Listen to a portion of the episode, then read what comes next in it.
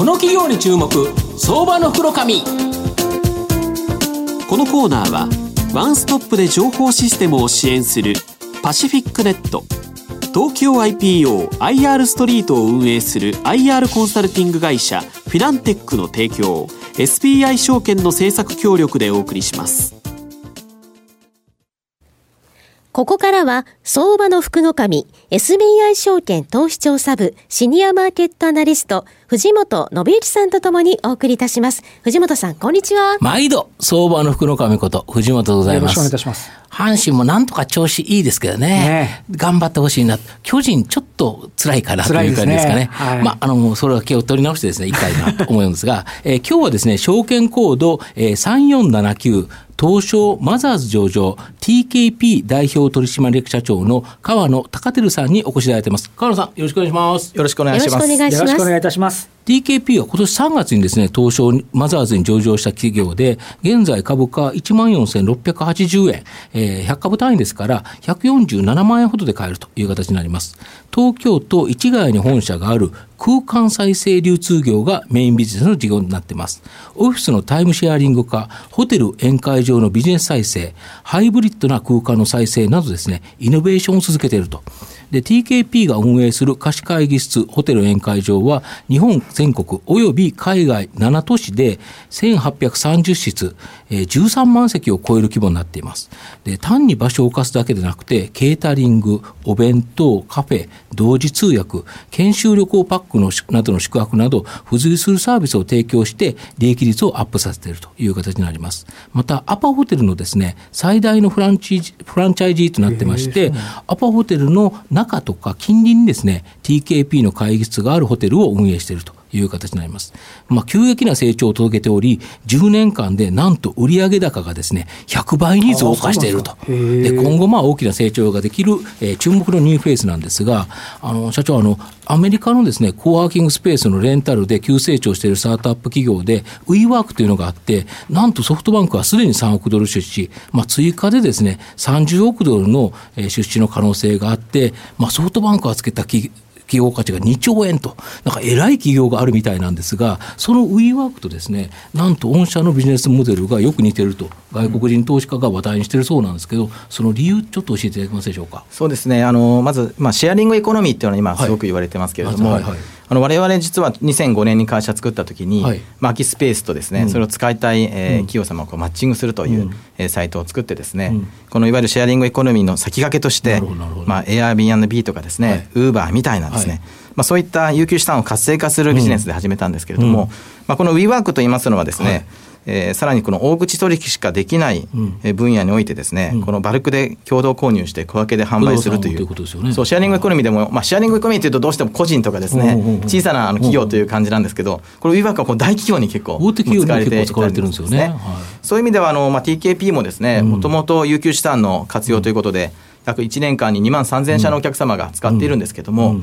実際はですねあのそのうちのえー、上位500社で、はい、まあ、売上の50%を占めてるんですね、はい、まあ、それだけもう大手の企業が使っていただいてる。そういう意味ではあの本当に我々今上場会社の約半分ぐらいが、うん、えアクティブに毎年使っていただいてまして、うん、特にまあ大手都市銀行とかですね、うん、えー、大手の通信とかですね、大手自動車会社、え等に使っていただいているっていう意味でですね、まあ、そういう意味でシェアリングエコノミーだけど大口だっていうところがこの WeWork に似てるというふうになるほど。個人とは違うっていうことですよね、はい、でこのなんでそしたらですね、その大手企業が安定的にですね、まあ、御社を使ってるんですかね？そうですね。やっぱりこのバブル崩壊後ですね、はい、この企業の研修センターとか保養所をこう売却するという動きが、はい、あの企業にはありましたね。そうして、まあ、売却していったんですけど、うん、まあ、今になって景気がこう良くなってきたわけですね。はいはいまたね。そうするとまた採用を始めて、はい、今も売り手市場と言われるぐらい、はい、もう採用活動をもうガンガンしてますよね。はい、そうするとやっぱり新あの新卒のですね会社説明会とか、新入社員研修とか、い、っぱいやってますよね。もう本当あとまあ普通の営業会議支店長会議も活発になりますよね。うんうん、そうするとまた今からまた持つ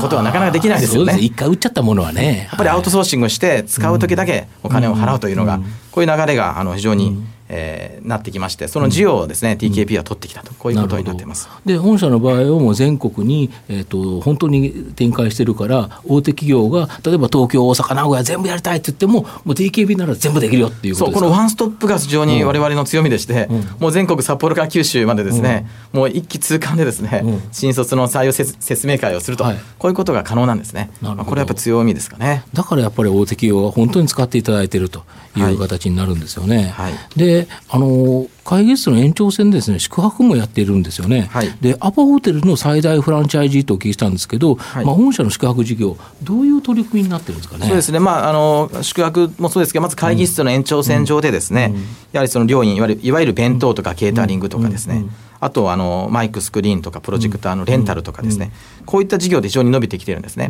まあ、単なるこの会議室屋さんだと思われてるんですけど、まあ、会議室にこう付加価値をつけてですね、あたかもホテルの宴会場のようにとかですね、あとあのいろんなですねイベント会場のように使えるんですね。でそういう意味で言うと実は粗利率っていうところを見てみますと、はい。はいあの非常にあのここは分かりやすくてですね、はい、あの会議室の粗利率って25%で。まあそりゃそうですね。元の仕入れっていうのがね。やっぱり普通のまた貸しみたいになっちゃいますからね、うんうん、でも料金ってなりますと、はい、45%になります。やっぱりそこは儲かるんですね。レンタルになると80%超えてくるんですね、はい。僕はあの御社のあのセミナー会議使ってセミナーやったことあるんですけど、はい、あれですよね。宴会だとなんか背中にあのビールを背負ったお姉さんが 配るやつもあるんですよね。昨年やってましたね。そうですよね、はい、あれすごいなと思って。そうですね。うん、あのやっぱりこの料金の粗利は高いですね。でも宿泊も実は50%以上ありましてですね、うん、まあここは非常に今後ですね、あの力を入れていこうと思ってまして、うん、この宿泊の需要を取っていく上でですね、やっぱり会議室があるところにですね、宿泊施設が必要だろうと、特に最近宿泊料金も上がってきたりもしてますので,、で企業を研修するのに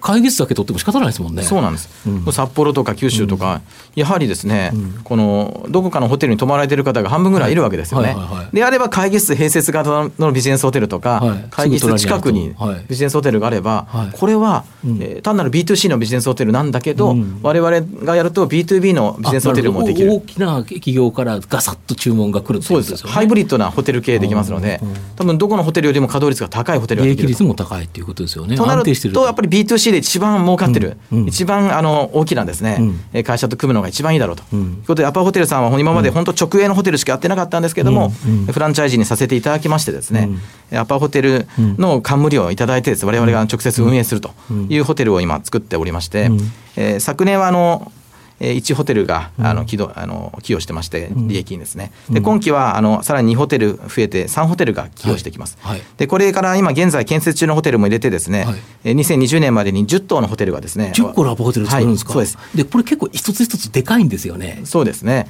あのでかいですね、うん、ですので、まあ、売上の規模もですね、まあ、それをあの加味して、ですね2020年2月期には売上385億円、うん、経常利益営業利益58億円というところをですね、うん、あの見込んでおります。すごいですよね。まあ、ポーテルって本当すごい収益性で、そうですよね。実はね、公表している数字で言いますとね、はい、2016年11月期の売上高が1100億円、はい、で経常利益が338億円。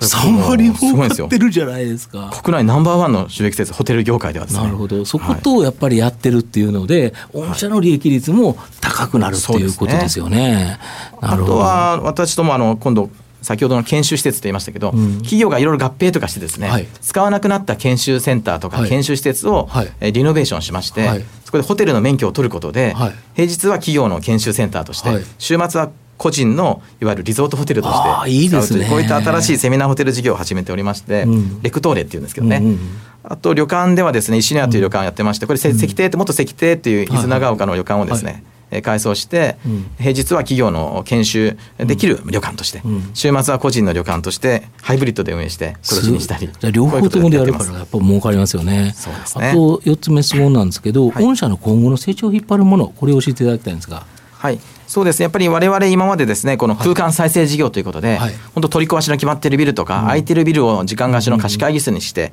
うん、やっていったりしてましたし、うん、まあ、あのその後はですね、コールセンターだとか、仕出し弁当事業をですね、再生していって、まあ、我々のその、えー、両院を内製化していったりしていきました、うん。はい、そういう意味でですねあの保養所研修センター旅館とこう、うん、空間再生していきましたけどこれはまあ事業再生につながっていくんですね。ね。はい、なのでやっぱり今後はですね事業の再生を、えー、していきたいなというの思いがあるのと、あとはぱり TKP はあの、まあ、不況銘柄と言われてますけど、実は景気がいい時にはもっともっと儲かるビジネスモデルなんですね。そうですよね。なのでやっぱりオリンピックに向けてですね、うん、TKP はさらに拡大路線をですね継続していきたいと思ってますし、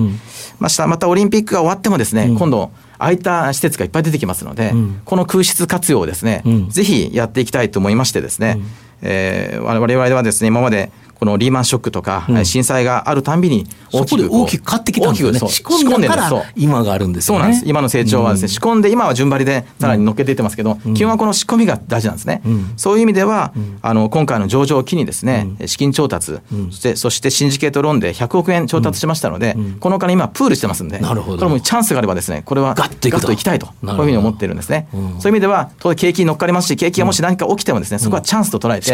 えー、さらにここから成長していきたいなと、そういうふうに思ってます。非常に期待できますよね。なんか本当に貸し会議室のイメージがすごく強かったです今お話が伺ってるとかなり多方面で、うん、しかもいろんなノウハウを積みながら進んでこられてるような印象ありますね。うんはい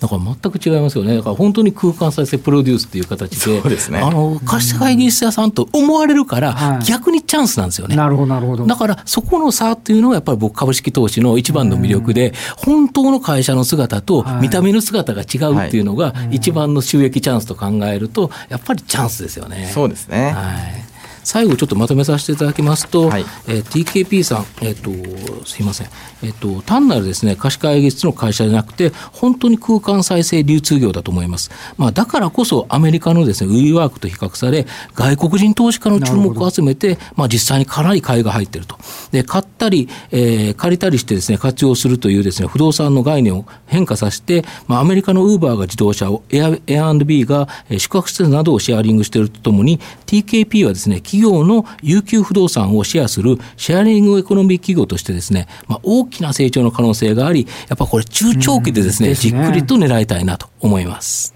今日は証券コード3479東証マザーズ上場 TKP 代表取締役社長の川野隆照さんにお越しいただきました。川野さんどうもありがとうございました。ありがとうございました。藤本さんどうもありがとうございました。ありがとうございました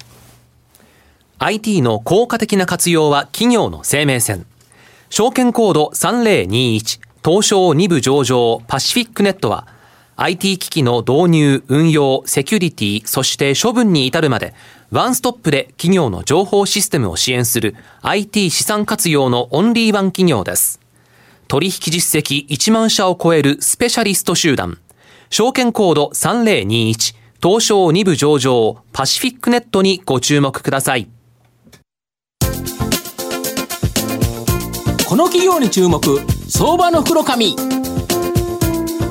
のコーナーはワンストップで情報システムを支援するパシフィックネット。東京 IPOIR ストリートを運営する IR コンサルティング会社フィナンテックの提供 SBI 証券の政策協力でお送りしました。